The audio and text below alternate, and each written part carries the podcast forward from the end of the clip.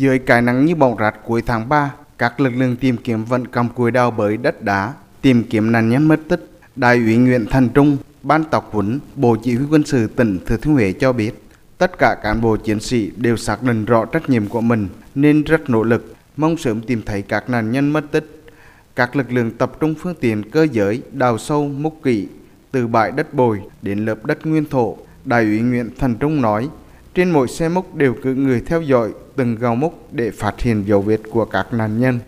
Tôi cố gắng nỗ lực hết mình làm sao để hoàn thành được nhiệm vụ của Đảng, nhà nước, nhân dân giao phó.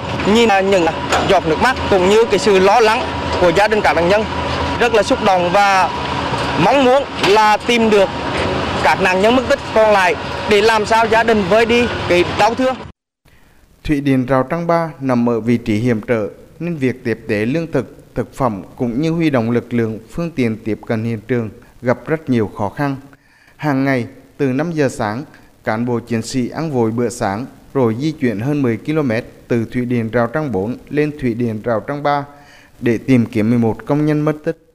Tại hiện trường tìm kiếm, các xe múc, máy bơm công suất lớn làm việc hết công suất, đào bới, hút nước dưới lòng sông tìm kiếm nạn nhân. Người thân của các nạn nhân vẫn bám trụ lại đây với hy vọng sẽ tìm thấy thi thể. Chị Mai Thị Thanh Thủy, người nhà nạn nhân chứng kiến công tác tìm kiếm những ngày qua, rất cảm kích trước nghĩa cử của các lực lượng chức năng cũng như chính quyền tỉnh Thừa Thiên Huế trong công việc tìm kiếm người mất tích. Em là cảm ơn các bác, các ban ngành, bộ đội công an, các công nhân đã hỗ trợ giúp đỡ, tìm kiếm hết sức mình. Nhưng mặc dù là hy vọng nó còn quá mong manh, nhưng bây giờ em không biết nói gì hơn, chỉ biết cảm ơn tất cả các anh em.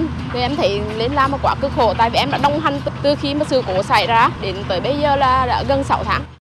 Đến nay, các lực lượng cứu nạn đã trải qua bốn đợt tìm kiếm với hơn 8.000 ngày công và huy động nhiều máy móc phương tiện tham gia tìm kiếm thi thể nạn nhân.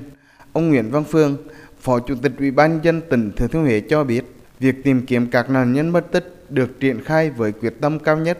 Dự kiến cuối tháng 6, việc xây dựng đập dân sẽ hoàn thành và đầu tháng 7 tới sẽ tiến hành ngăn nước phục vụ cho công tác tìm kiếm các nạn nhân. Sau khi hoàn thành tìm kiếm thi thể nạn nhân tại hai bãi bồi còn lại, giai đoạn 4 của quá trình tìm kiếm sẽ kết thúc. Cái đập chính khảo sát chi tiết thì chúng tôi thấy nó khá an toàn trong cái mùa này. Nếu mà hoàn thiện cái vai đập thì chúng ta có thể tích nước. Tất nhiên, để mà được tích nước thì nó phải theo quy trình. Và hiện nay thì chúng tôi đang chờ cái kết luận của tư vấn. Sau đó thì cái thủ tục mà để được tích nước thì nó phải bảo đảm an toàn tuyệt đối theo cái quy định hiện nay.